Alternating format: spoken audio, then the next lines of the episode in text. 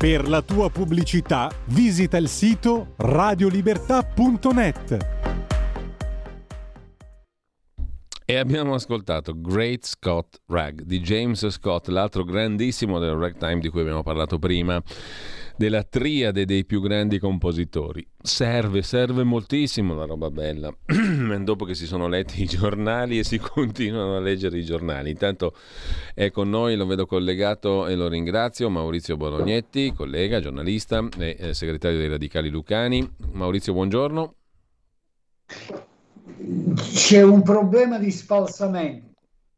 Vediamo se riusciamo a ricollegarci a fare qualcosa, perché così Abbiamo un audio che possa essere compatibile con il dialogo e con la conversazione. Non so cosa sta succedendo. Maurizio mi fai segno che è un po' difficoltosa la cosa. Vediamo di ricollegarci. Non so, proviamo a fare così. Proviamo a ricollegarci e poi parleremo dell'argomento del quale ci eravamo riproposti di parlare, vale a dire un caso individuale, ma che segnala una questione generale, la candidatura dell'ex ambasciatore e ministro degli esteri del governo Monti Giulio Terzi di Sant'Agata, uno dei grandi candidati, per così dire, dei pezzi da 90, candidati da Fratelli d'Italia eh, e dei quali ci eravamo occupati per la verità già anche tempo fa. Chi è Giulio Terzi di Sant'Agata ce lo facciamo raccontare direttamente da Maurizio Bolognetti quando sarà ancora collegato con noi.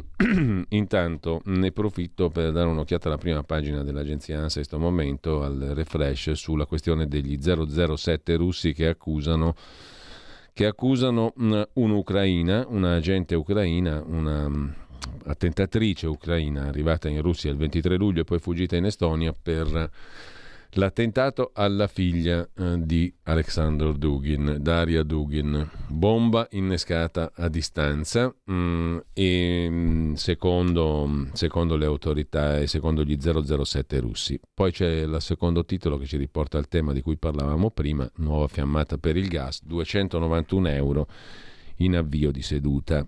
Peraltro, se costa 10 e arriva a 291, fate voi eh, il professor Tabarelli dice evitiamo il termine speculazione, però insomma è evidente che trattasi di speculazione, cioè di qualcosa che è estremamente lontano dalla realtà, dai costi reali. E questo qui è un argomento sul quale bisognerà pure intervenire. Non so a che punto siamo con il collegamento con Maurizio Bolognetti, se va male lo facciamo per telefono mm, perché in qualche modo riusciamo a stabilire la linea, quindi eh, vediamo di collegarci telefonicamente, io intanto ne approfitto nell'attesa per segnalarvi, per concludere anzi il ragionamento che abbiamo fatto, il ragionamento, la lettura del pezzo di Domenico Cacopardo che è un ragionamento intorno al PD. Dopo il caso Ruberti, sottolinea Cacopardo, siamo su Italia Oggi, stamani, a pagina 4, c'è anche il caso del capolista designato per la Camera, circoscrizione Lucania, sempre per il PD, Raffaele La Regina, 29 anni, impallinato prima della chiusura delle liste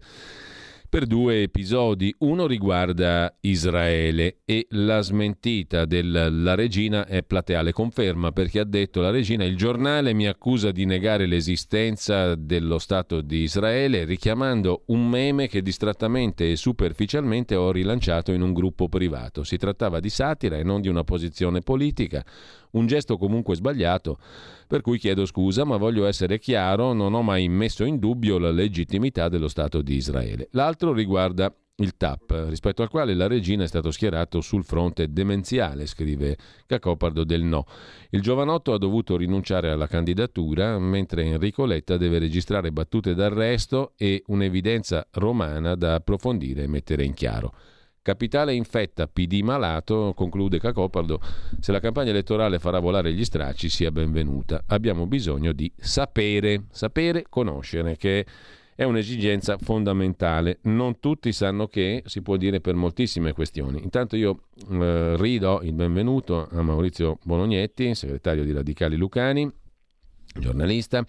Giulio, eh, buongiorno, buongiorno a te, buongiorno agli ascoltatori di Radio Libertà. Buongiorno Maurizio, siamo per telefono, visto che qualcosa non funziona nel collegamento Skype, evidentemente. Ehm, comunque, stavo dicendo che la nostra conversazione quest'oggi parte da un caso del quale pure ci eravamo occupati, se non sbaglio, parecchio tempo fa, in piena epoca Covid Eh, sì. Ed è il caso dell'ex ministro degli esteri del governo Monti, ex ambasciatore Giulio Terzi di Sant'Agata, il quale eh, è stato ascoltato diverse volte anche dalle ascoltatrici e dagli ascoltatori di questa radio.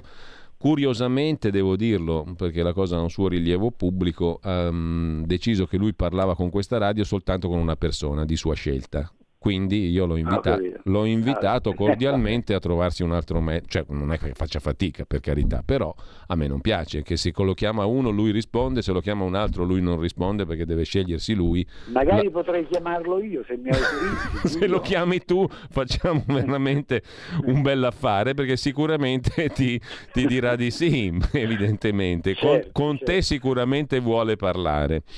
Perché... In, qualche modo però mi ha risposto su Twitter eh, ieri. Lo sì, no, non lo so. Rendi conto tu di tutta questa questione. Innanzitutto però partiamo dall'inizio, se sei d'accordo Maurizio. Perché? Perché questo caso sì. non è una, una questione ad personam, no? Non è che parliamo perché ci sta sulle scatole ministro, l'ex ministro Terzi di Sant'Agata. Mm, né io né te lo conosciamo personalmente. Ne parliamo perché credo che questa candidatura e questa figura abbia qualcosa da dire a tutti sotto un profilo di interesse pubblico che è, credo, la cosa più importante, anzi l'unica che rende notizia una notizia e che rende qualcosa degno di essere conosciuto, perché se ci facessimo gli affari privati poco importa. Tuttavia ci sono affari privati che diventano di rilevanza pubblica e che non sono per niente privati. Scusate l'intorcinamento concettuale, però è molto semplice che se qualcuno coltiva determinati interessi e fa politica, si candida oppure ha un ruolo pubblico, è evidente che questi interessi devono essere resi pubblici e pubblicamente conosciuti e conoscibili, no? O sbaglio? Mm, Io sto parlando, sì. sto parlando, di Giulio Terzi di Sant'Agata, però lascio a te di introdurre il perché di questa discussione, chi è Giulio vale Terzi, Terzi, e cosa vale, ti ha risposto. Vale per tutti. Mm. Eh sì, certo, vale per tutti. Di cosa stiamo parlando allora, Maurizio?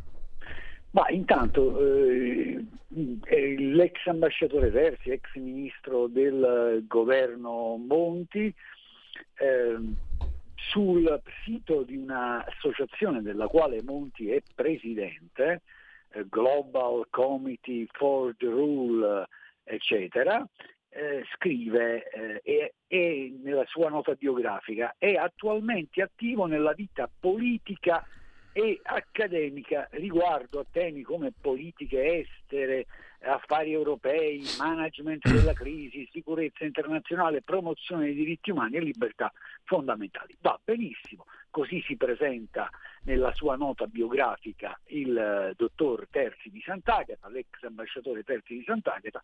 Io però mi chiedo se sia conciliabile questo suo attivismo nella vita politica e questa sua presenza in prima linea eh, in queste elezioni con un ruolo che il dottor Terzi pure ha in seno a una grande società che offre consulenze lobbistiche e che ha per, tra i suoi vicepresidenti l'ex primo ministro svedese, per esempio, per dirne una, Carl Bild.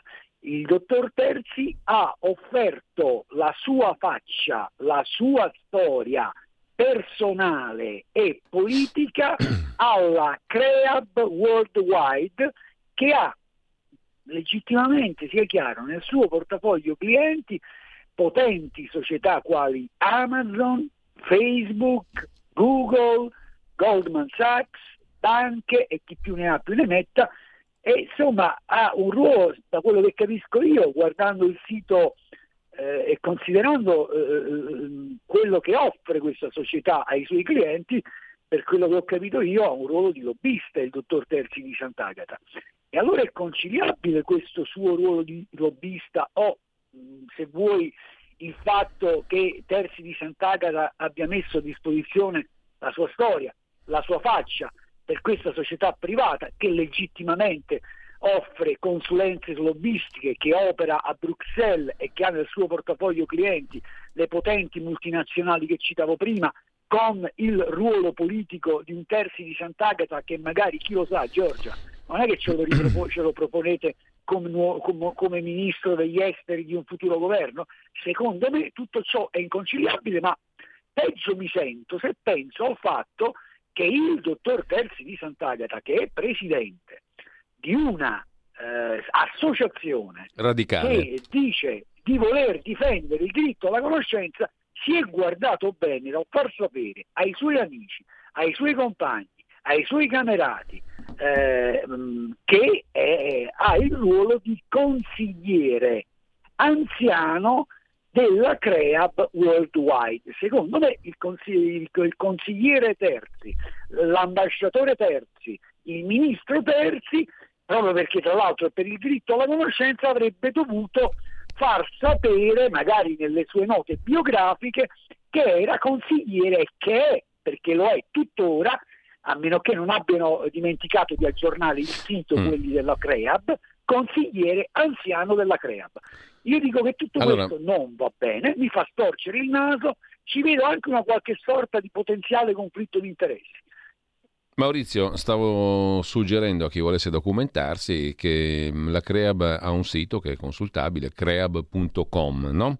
Oltre, esatto. oltre, a questo c'è anche la tua pagina Facebook eh, che è consultabile perché rimanda ai link giusti per farsi un'opinione. Quello che colpisce è che questa Global Committee for the Rule che è presieduta da qualche anno da Giulio Terzi di Sant'Agata, è di area radicale e come sappiamo mh, mm, tra i principi diciamo, dei radicali... Con sede in via di Torre Argentina infatti. Che è la sede del partito sostanzialmente esatto. e ehm, diciamo questa associazione radicale sostiene di battersi per il diritto alla conoscenza. Hm? Eh già. Però il diritto alla conoscenza non va solo enunciato, direi che va praticato specie se si è presidenti di un'associazione. Dir- sì, sì, assolutamente, anche il diritto a poter sapere se un uomo pubblico come Terzi di, di Sant'Agata appunto ricopre una qualche carica in una qualche società privata. Ecco, sia chiaro che denunciare un, un potenziale conflitto di interessi non significa no, dire non, che... Non è un reato, no? Appunto, eh, no non è un reato il conflitto di interessi e, e non significa metterlo in luce dire che il soggetto è in conflitto di interessi. Significa porre in luce potenzialmente un conflitto di interessi, che è una cosa che va conosciuta però da parte del cittadino. E c'è una questione di opportunità. Poi è, è, è opportuno che il politico terzi il candidato Terzi, il presidente Terzi che dice che è attivo nella vita politica, eh, sia consigliere anziano di una società che offre consulenze lobbistiche in quel di Bruxelles che appunto apre, spalanca porte ai suoi clienti, lo dicono loro, eh? mm. non lo dico io. Sì, no, no, infatti è tutto chiaro. Creab cosa fa? Lo si può desumere, non si può leggere facilmente anche dal sito della Creab. È quello di aprire porte, per questo usano politici molto probabilmente alla Creab. No? Come tu ricordavi, Carl Bildt è stato il primo ministro svedese eh, e mh, mm, nel maggio del 21 lo ha evidenziato Corporate Europe, che è un gruppo di ricerca che si occupa di eh, denunciare i conflitti di interesse e che opera a Bruxelles e dintorni. Beh, comunque c'è una storia che riguarda Carl Bildt che esemplifica quello che stiamo dicendo, no? La vogliamo raccontare, Maurizio? Sì, ma è semplicissimo. Eh, Carl Bildt nel maggio del 2021 viene intervistato dalla newsletter Politico eh, gli fanno una domanda eh, sulla decisione della Commissione europea eh, di eh, citare in giudizio AstraZeneca, lo ricorderete, per la mancata fornitura di una partita di vaccini.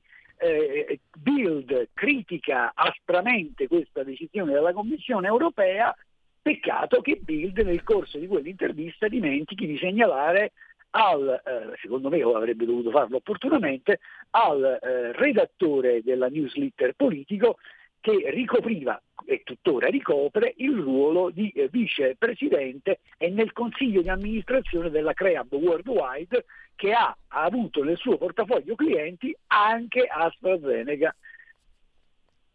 Beh, se, Semplice, io... se, se andassimo sul registro che non è un granché perché dal punto di vista della trasparenza se ne parla molto di trasparenza, tra virgolette, ma si pratica poco in Europa.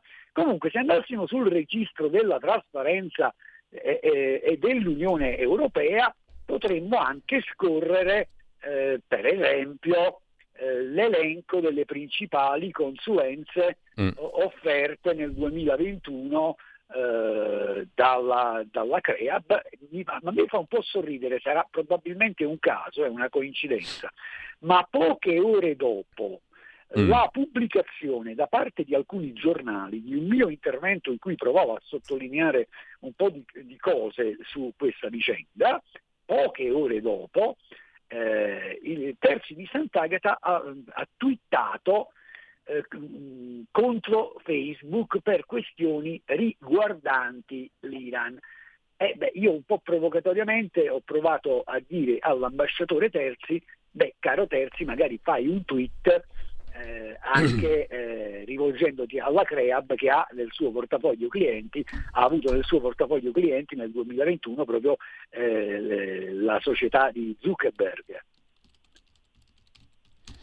Beh, per esempio. E, e, non solo, perché tra i clienti della Creab, tu citavi prima, ci sono grandi società Amazon, Facebook e Google cioè la trinità, diciamo così, di internet, Goldman Sachs, Intesa San Paolo, Mitsui, tanti altri. Insomma, non è una piccola una società di consulenza, è una delle principali società di consulenza europee e al mondo. Cinque, una delle prime eh, cinque. A livello europeo, credo. E io credo che comunque eh, sia di interesse pubblico sapere che una persona i cui Beh, giudizi... Capperi, ripeto, potrebbe fare il ministro degli esteri al prossimo giro, Terzi di Sant'Agata, eh? I giudizi, il ministro degli esteri. I giudizi e le valutazioni di chi partecipa alle elezioni, di chi è candidato magari ad avere un ruolo di governo, credo che si, debbano, si debba conoscere che possono essere, possono, si può diciamo, sospettare che possano essere influenzati anche dal fatto che coltiva interessi con diciamo così, eh, società e mh, mm, con istituzioni che sono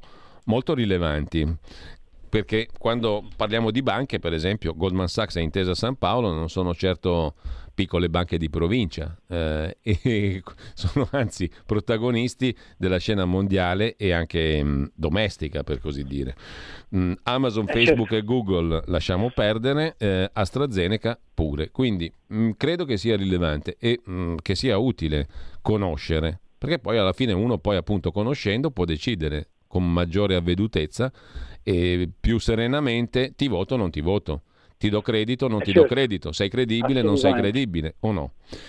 Mi pare che questa eh, questione possa porsi anche con il professor Bassetti, che l'altro giorno in tv mh, mm, si è visto rinfacciare un conflitto di interessi che riguardava Pfizer nei suoi confronti, ma tanti altri, perché anche di Bassetti ti sei occupato, Maurizio, da questo punto di vista. Ahimè. Non in quanto persona, Ahimè. ripeto, perché non è la persona che ci interessa qua ma è un fatto che tra l'altro poi anche in quel caso mette in luce una questione di sistema più vasta, perché a me certo. diciamo, mi preoccupa che ci siano politici o aspiranti politici, ministri o aspiranti ministri che fanno da consulenti per eh, soggetti che dovrebbero essere da loro regolati, da loro sorvegliati, da loro messi sotto osservazione, non diciamo così da loro con, eh, eh, non da loro serviti dietro remunerazione, perché è ovvio che la, la CREA non è che, che, che, che, fa consulenza gratis et amore dei, no? la fa retribuita, cre- presumo, è ovvio, penso che sia così. No, ci sono anche le cifre sul registro per la trasparenza, eh, le cifre che ha incassato, un po' di cifre. Quindi io lo devo no, sapere. Sono retribuiti. Eh, così come che il professor Bassetti, che magari farà il ministro anche lui, chi lo sa, della salute, sia retribuito dalle società farmaceutiche è una cosa che forse sanno tutti, ma forse non sa nessuno. E poi quali società farmaceutiche e in che termini? Credo che sia una cosa importante, che denuncia anche una questione di sistema, perché a me non piace una sanità nella quale i luminari, i primari, i professori siano retribuiti dalle società farmaceutiche. Non mi piace. Non so se sia possibile un modello diverso. Qualcuno per realismo dirà si deve fare così, perché se no i soldi da dove arrivano? A me non piace, io credo che ci sia la possibilità di organizzare un modello diverso, però finché non conosciamo non possiamo neanche discuterne di queste cose, o no? E assolutamente come dici tu, eh, tra l'altro mi permetto di aggiungere, così facciamo anche un po', diffondiamo anche un po' di conoscenza, eh, insomma date un'occhiata anche al lavoro che fa Corporate Europe perché è un lavoro molto interessante eh, su, anche sul fronte delle attività lobbistiche eh, che eh, vengono svolte in quel di Bruxelles provando a far emergere un po' di cose e secondo me è utile, molto utile farle emergere. E un po' di tempo fa, non molto tempo fa, poco più di un anno fa, per esempio pubblicavano questi di Corporate Europe un interessante dossier intitolato potenza di fuoco del, della lobby Big Pharma a Bruxelles almeno 36 milioni di euro all'anno e probabilmente molti di più, in cui tra l'altro mettono il dito della piaga sulla scarsa trasparenza che c'è nella nostra Europa sul fronte dell'operato eh, dei gruppi eh, di pressione. Eh, le lobby, lo sappiamo, sono sempre esistite e sempre esisteranno per il senso lato c'è anche la lobby, eh, la lobby vogliamo dire, degli ambientalisti, no? possiamo dire così. Ma il punto è che le lobby devono, dovrebbero essere alla luce del sole perché è un diritto dei cittadini poter conoscere tutto ciò che si muove e poi fare le loro valutazioni. Il punto è questo, non altro. Dopodiché non vivo sulla Luna, gruppi di pressione sono sempre esistiti, sempre esisteranno, continueranno ad esistere, l'importante è che questi gruppi di, per, di, di pressione non siano gruppi di pressione occulti, ma siano alla luce del sole.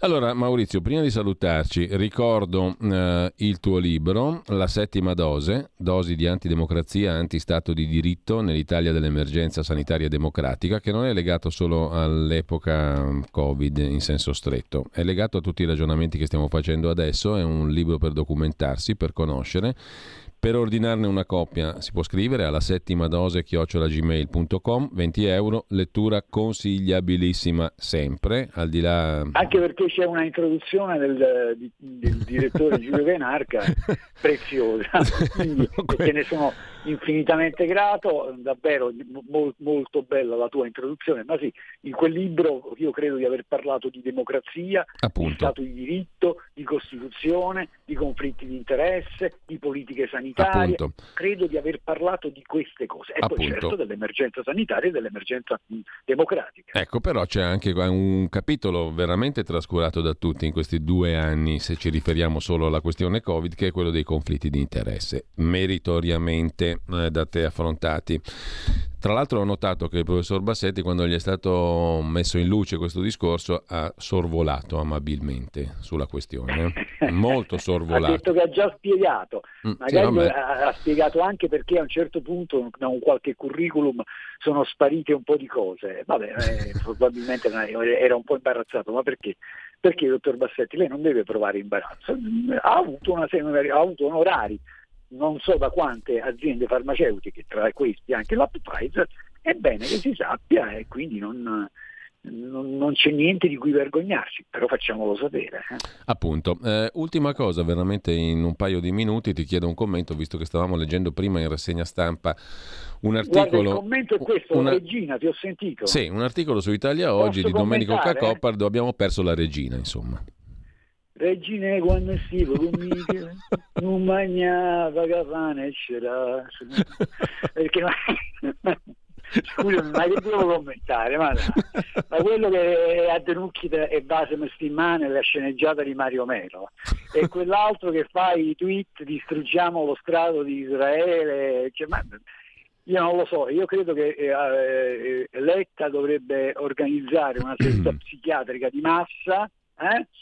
magari per il 24 settembre andate un, da, da, un, da, un, consulente di problemi psicologici, fatevi curare perché insomma no, non, c'è poco da commentare. Guarda, hai detto tutto tu nella tua rassegna stampa, io posso solo cantarmela e, e suonarmela, spero non da solo, e posso dirti grazie per, per, per quello che offri tutte le mattine ai tuoi ascoltatori e per questo spazio di libertà che mi concedi.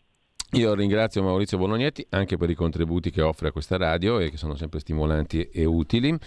Maurizio, a presto, eh, continueremo a seguire questa, questa, campagna elettorale. Grazie a Maurizio Bolognetti. Ciao, ciao, ciao, ciao. A risentirci, pausa, poi musica. Naturalmente, sentiamo un altro pezzo perché non ce ne facciamo mancare niente stamattina di bellezza e quindi poi ritorniamo ai quotidiani di oggi, ai vari articoli che abbiamo passato prima, gli diamo un'occhiatina più approfondita. Tra poco.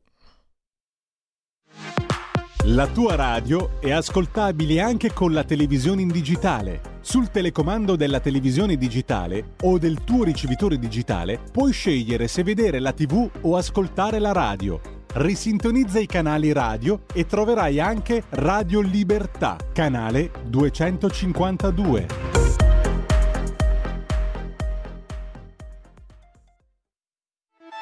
Stai ascoltando Radio Libertà, la tua voce libera senza filtri né censure, la tua radio.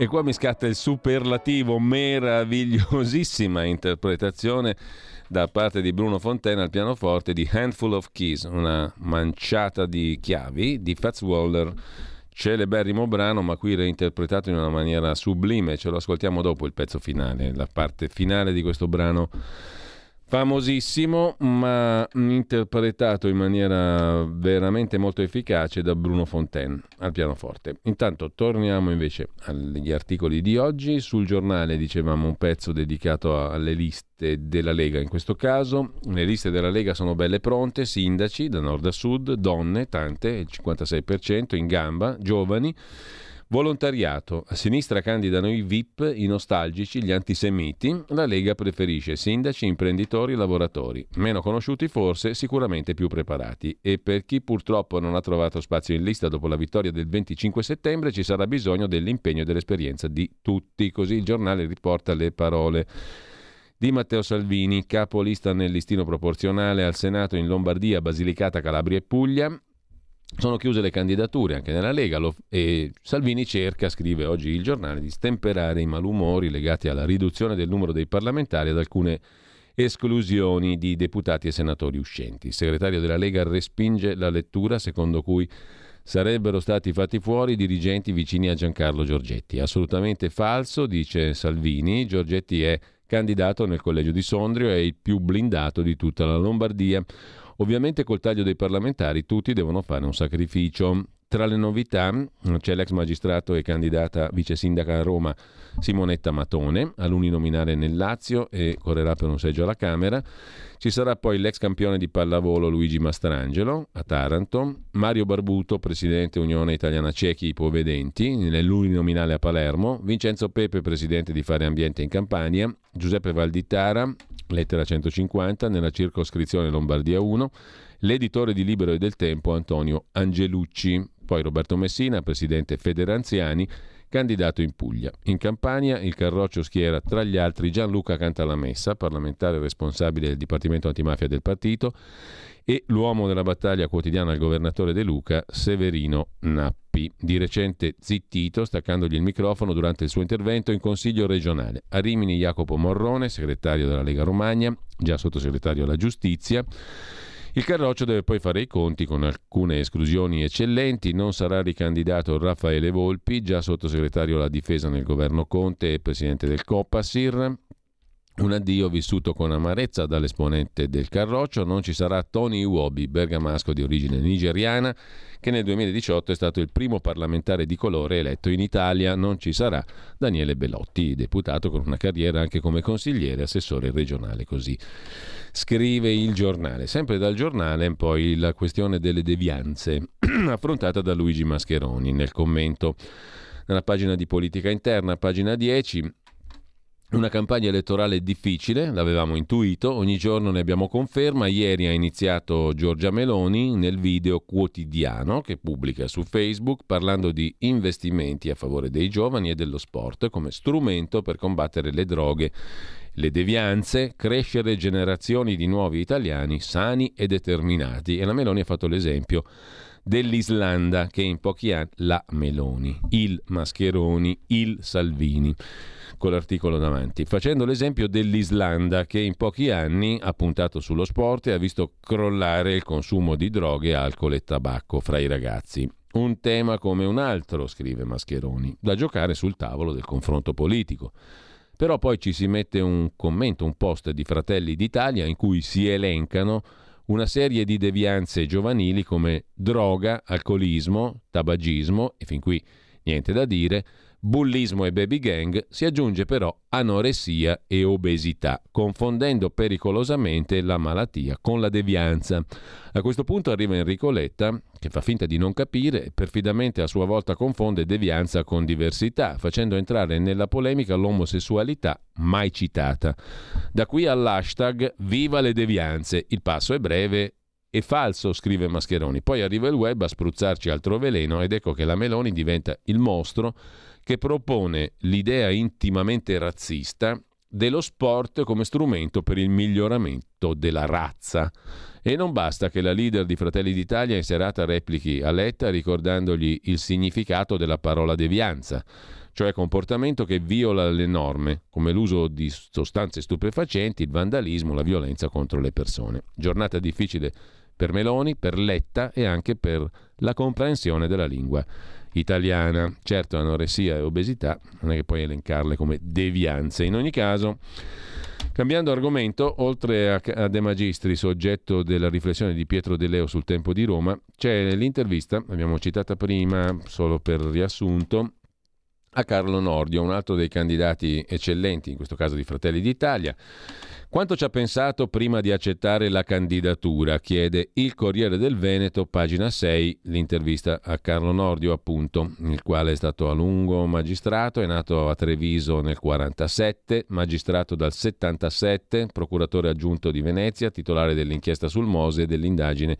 su Brigate Rosse e Tangentopoli in Veneto. Stroncato oggi da Travaglio in prima pagina sul fatto come uno che ha perso tempo, ha fatto archiviare tutte le indagini sul filone rosso. Comunque, non ho avuto molto tempo per rifletterci, l'offerta è arrivata pochi giorni fa eh, di candidatura, ma ci ho pensato molto intensamente perché per me è una rivoluzione, dice Nordio. Non ho mai fatto politica, l'ho solo commentata. La candidatura di Nordio resta una sorpresa per molti, visto che in più occasioni, scrive il Corriere del Veneto, aveva detto che non si sarebbe mai candidato in politica, perché un magistrato deve tenere le distanze da questo mondo. Cosa è cambiato? È cambiata la mia prospettiva di magistrato, risponde Nordio. Mi sembra ieri quando ho lasciato la toga e quindi queste remore mi sono rimaste dentro. Poi ho pensato che mh, mm, dopo aver criticato per 25 anni nei miei libri ed editoriali la nostra giustizia, sottrarsi all'invito di mettervi mano in Parlamento sarebbe stato un gesto di pigrizia se non proprio di viltà. E poi sono passati quasi sei anni dal mio congedo e gli scrupoli non hanno senso. Eh, Giorgia Meloni è riuscita dove altri non erano riusciti. Chissà quante volte Berlusconi o Salvini hanno chiesto a Nordio di candidarsi Meloni è arrivata prima o si tratta di una scelta di campo precisa? chiede il Corriere del Veneto e risponde il dottor Nordio. Offerte specifiche di candidature non mi erano mai arrivate, era noto che non le avrei accettate. Giorgia Meloni conosce le mie idee sulle riforme in senso garantista e liberale, come le conoscono Salvini e Berlusconi, con cui abbiamo fatto in vari anni congressi e incontri. Credo siano condivise da tutti, questo mi onora, ora la possibilità di attuarle è concreta. Continuo a ritenere che Draghi sia stato essenziale per l'Italia, soprattutto dal punto di vista finanziario dopo i disastri del governo Conte 2, ma i tempi adesso sono maturi per un ricambio. L'autorevolezza di Giorgia Meloni credo sia indiscussa, come lo è la sua appartenenza all'area dell'atlantismo, della Nato, dell'europeismo, questo non significa adesione subalterna alle posizioni altrui. Francia e Germania sono attentissime, dice Nordio, in questa intervista al Corriere del Veneto. Francia e Germania sono molto attente ai propri interessi nazionali, così dobbiamo fare noi, lealmente ma senza complessi di inferiorità. Gli stranieri, a cominciare dagli americani, apprezzano i politici che fanno l'interesse del proprio paese, anche se non coincide completamente con il loro. Si tocca poi nella conversazione con il Corriere del Veneto il tema della giustizia, gli ultimi referendum, tre temi sui quali intervenire subito. Il primo potrebbe essere la revisione del codice Rocco, il codice firmato da Mussolini, ancora largamente in vigore. Beh, sì, risponde Nordio. In fondo ho presieduto la commissione per la riforma del codice penale che giace ancora nel cassetto. Riprenderla e magari aggiornarla sarebbe una grande emozione. Rimettere mano al codice Rocco da parte della fascista, quella che la chiamano fascista. Sarebbe interessante. Chi ha messo mano al codice Rocco è una che dicono che sia fascista e che le rimproverano di essere fascista. Comunque Berlusconi ha già lanciato una proposta, quella di sentenze d'assoluzione inappellabili, proposta già bocciata dalla Corte Costituzionale. È una proposta che sostengo da sempre, dice invece il dottor Nordio, intervistato dal Corriere del Veneto. A maggior ragione da quando è stato introdotto il principio che una condanna può intervenire solo al di là di ogni ragionevole dubbio. Se un giudice ha già dubitato al punto da assolvere, o quel magistrato è irragionevole e va cacciato via, oppure è sbagliata la norma. Facciamo un esempio. Da noi un imputato viene assolto dopo mesi di udienze, dove i giudici hanno ascoltato gli investigatori, i consulenti, i testimoni. Ebbene, quello stesso imputato può essere condannato in appello senza prove a suo carico nuove, solo sulla base dei verbali del dibattimento nel quale era già stato assolto. È un sistema demenziale. È la storia di Alberto Stasi, per esempio, raccontata nel maggio scorso alle Iene per due ore. Un servizio di due ore hanno fatto le Iene, l'hanno montato poi insieme ed è molto interessante. Andatevelo a recuperare perché la storia di Alberto Stasi, forse varrà la pena di recuperarla, è una storia nella quale appunto si verifica proprio questo. Lo stesso imputato condannato in appello, in quel caso nel secondo giudizio d'appello, dopo essere stato assolto sulla base sempre delle stesse prove, non ci sono nuove prove, sulla base dei verbali del dibattimento dove è stato assolto. È un sistema demenziale. Con una formulazione adeguata la riforma passerebbe anche l'esame della Corte Costituzionale, dice Nordio. Quanto alla separazione carriere giudice pubblico ministero, certamente dovrà essere un tema della prossima legislatura, anche se una radicale revisione del codice di procedura con una effettiva separazione delle carriere e l'eliminazione dell'obbligatorietà dell'azione penale potrà avvenire solo con una revisione della Costituzione. Tre cose di cui ha bisogno subito il Paese. Prima cosa, dice Nordio, la fiducia in se stesso, nelle sue tradizioni e capacità. La seconda, una concordia civile. Giustissima la polemica politica, ma senza demonizzare l'avversario. Terza, quale che sia il governo, avere il cervello per capire, il cuore per risolversi e il braccio per eseguire. Quando si parla di Giorgia Meloni, chiede ancora il Corriere del Veneto, viene sempre evocato lo spettro del fascismo. Giorgia Meloni contro Batte Nordio non ha bisogno né di autocertificazione né tantomeno di garanti. La sua posizione sul fascismo è nettissima, viene evocata in modo alterato da avversari sprovveduti di altri argomenti, con una petulanza che definirei vessatoria.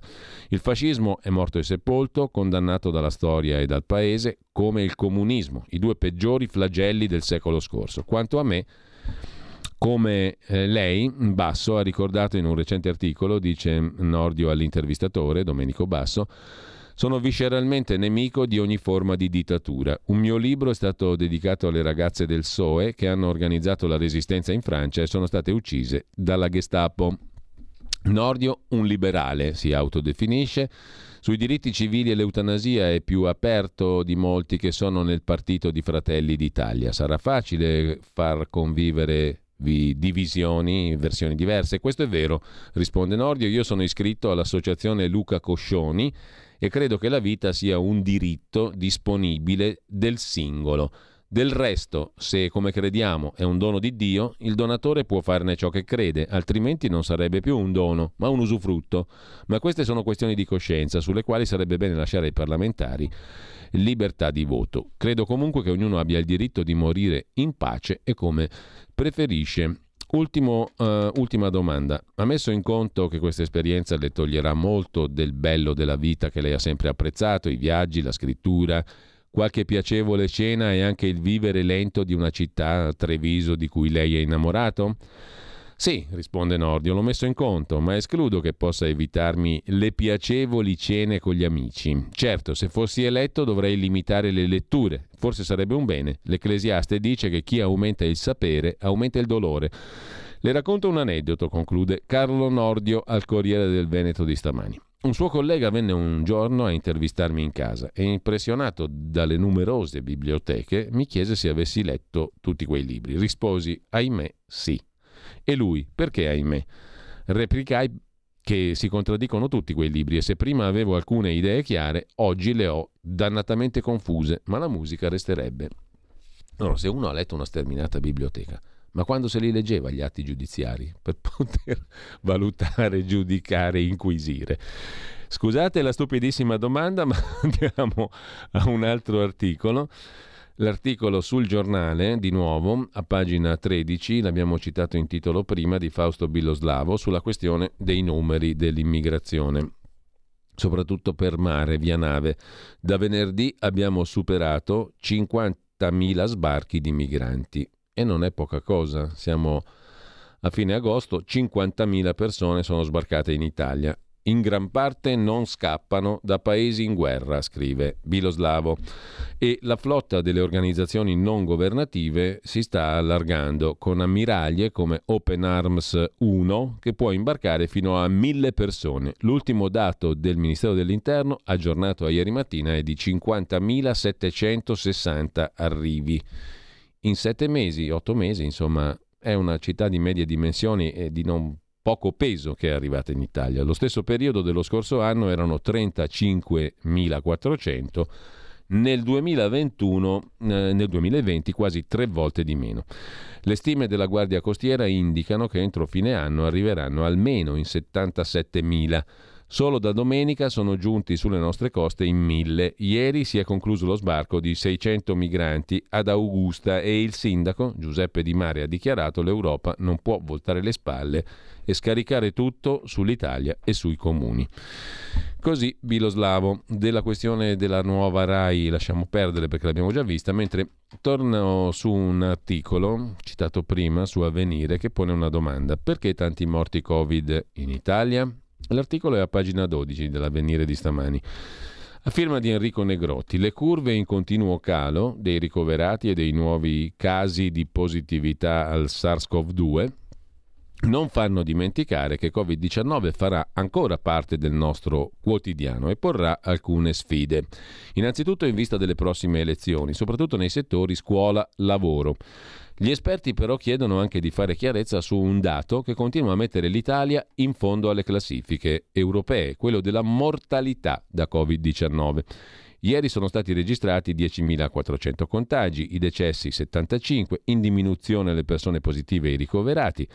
Il tema dell'alto numero dei morti però in Italia, non nuovo, è stato ripreso nei giorni scorsi dal virologo Roberto Burioni, lamentando anche la scarsa prescrizione dell'antivirale Paxlovid rispetto all'inutile per il Covid azitromicina. In effetti, scrive Avvenire, confrontando i dati della regione europea dell'Organizzazione Mondiale della Sanità si scopre che l'Italia è in fondo alla classifica tra alcuni grandi paesi occidentali. I dati grezzi dei morti ogni milione di abitanti dicono 1761 in Germania, 2280 in Francia, 2368 in Spagna, 2754 nel Regno Unito, 2929 in Italia. In Svezia, spesso criticata per le sue politiche poco restrittive, c'è un dato migliore dell'Italia, 1905 morti per milione di abitanti.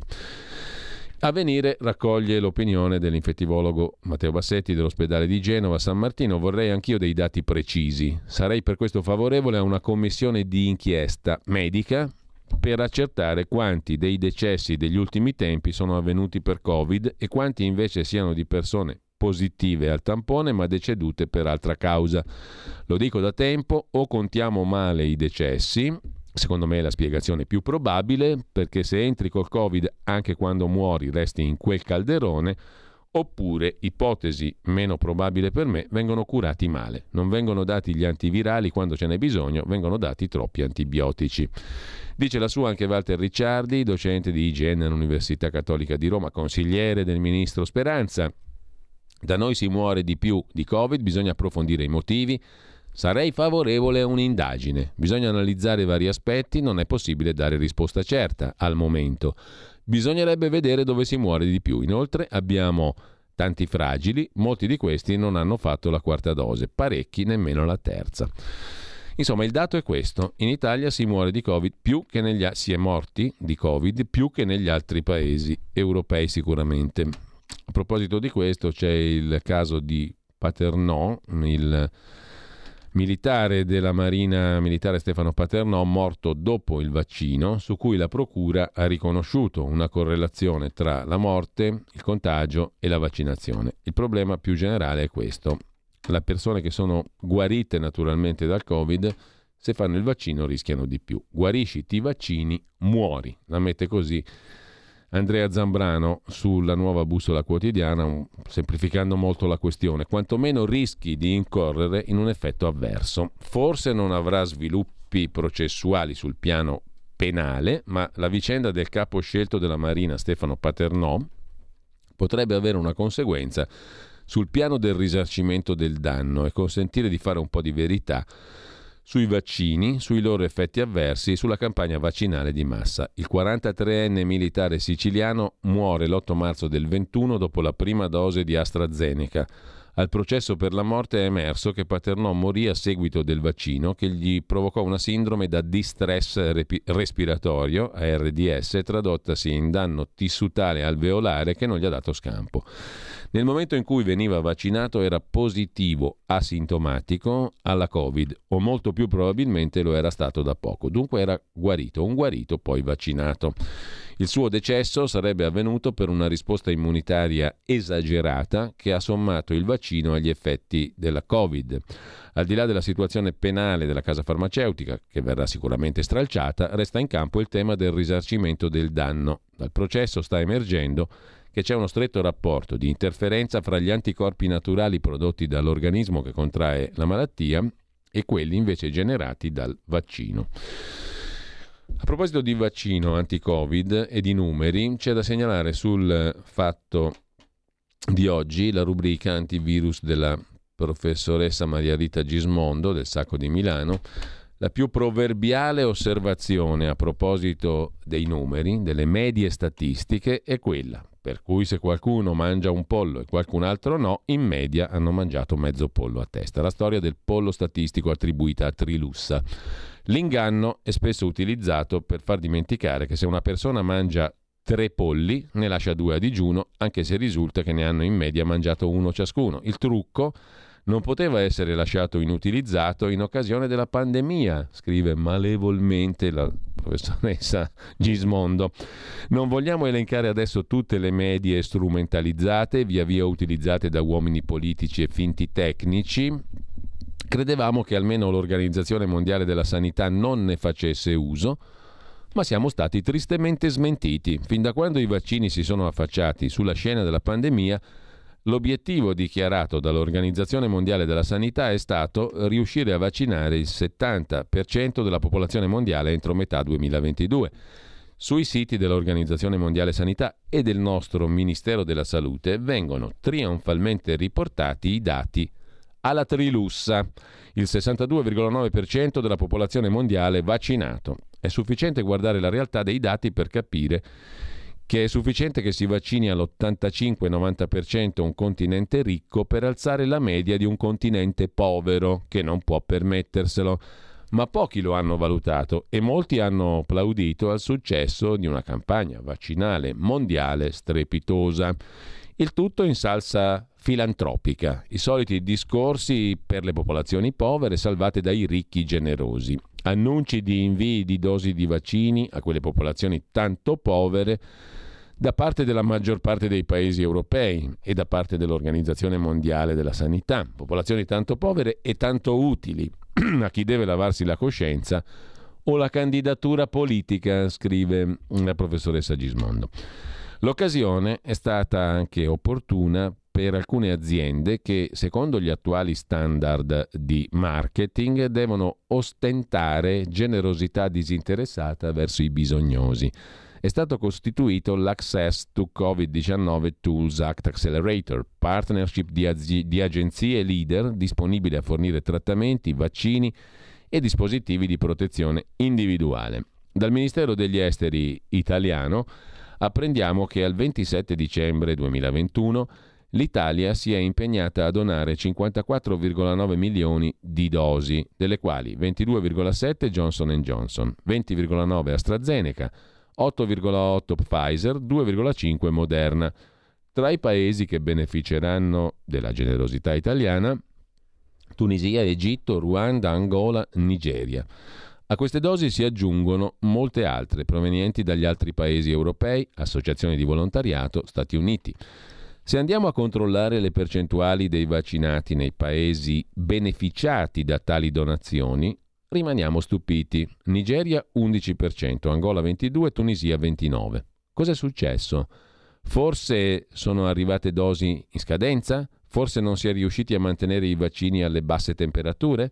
Non ci sono informazioni in merito. Quello che possiamo affermare è che la vaccinazione è stata ancora una volta privilegio dei ricchi, che possono anche farsene quattro dosi, mentre i poveri restano a guardare e morire. Sarebbe opportuno, conclude la professoressa Maria Rita Gismondo, sul fatto di oggi non pubblicare banner trionfalistici riportanti le medie percentuali di vaccinati nel mondo.